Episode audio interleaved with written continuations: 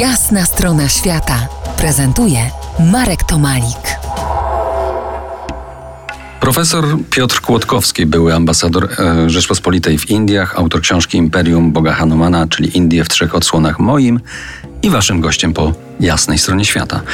Rozmawiamy o ikonicznym przywódcy dzisiejszych Indii, Narendrze Modim. Mówiliśmy o z uporem budowanym wizerunku przywódcy dumnych, tradycyjnych Indii.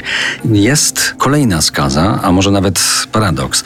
Modi do wyboru na premiera zataja swoje małżeństwo, przekonując lud, że oto poświęca się sprawie, że nie ma rodziny i tym sposobem, zresztą w kontraście do sagi Nehru Gandhi, nie rozwinie nepotyzmu.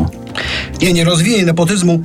W Indiach to dość taka specyficzna rzecz. Oczywiście rodzina jest święta, rodzina ma bardzo wysoką pozycję w całym społeczeństwie, ale z drugiej strony ceni się też tych polityków, którzy y, nie ożenili się, bądź w przypadku kobiet nie wyszły za mąż, jakby poświęcając całe swoje życie dla służby narodowi. Przynajmniej no, taka historia jest opowiadana.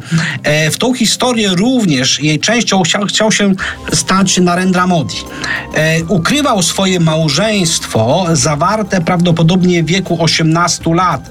Bardzo młodo było to małżeństwo aranżowane przez rodzinę, najprawdopodobniej nigdy nie skonsumowane. Sam Narendra Modi porzucił prawie że dzień po ślubie swoją małżonkę, udając się na poszukiwanie absolutu, no, stając się wędrownym ascetą, e, a potem jeszcze e, został członkiem radykalnej partii RSS, e, czyli Partii Narodowych Ochotników, która rzeczywiście podobna była u samych początków do partii faszystowskich. E, Zresztą jednym z wymogów e, dla członkostwa w RSS była bezrzędność, więc prawdopodobnie z tego powodu Modi ukrywał fakt, że formalnie jest żonaty.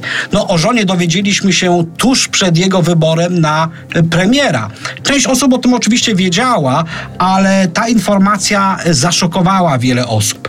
Generalnie jednak uznano, że życie w takim e, prawdziwym celibacie, mimo formalnego małżeństwa, nie jest niczym nagannym. E, Co więcej, Jashoda Bin, jego małżonka, e, e, jest bardzo szanowana w społeczeństwie, wręcz porównuje ją się z niektórymi boginiami lub też kobietami z mitologii indyjskiej, no a sam Modi, jako ten wielki mocarz, który poświęca życie rodzinne i mówi nie nepotyzmowi, no ma ogromny szacunek, co zresztą było widać podczas ostatnich wyborów. No ale rzecz jasna, e, wiele współczesnych kobiet będzie krytykowało Modiego za to, co uczynił e, i w XXI wieku tego typu zachowanie niekoniecznie zyska aprobatę tej wykształconej części społeczeństwa. Za kilkanaście minut ostatnia odsłona naszej rozmowy o charyzmatycznym przywódcy Imperium Indyjskiego. Zostańcie z nami po jasnej stronie świata. To jest jasna strona świata w RMS Classic.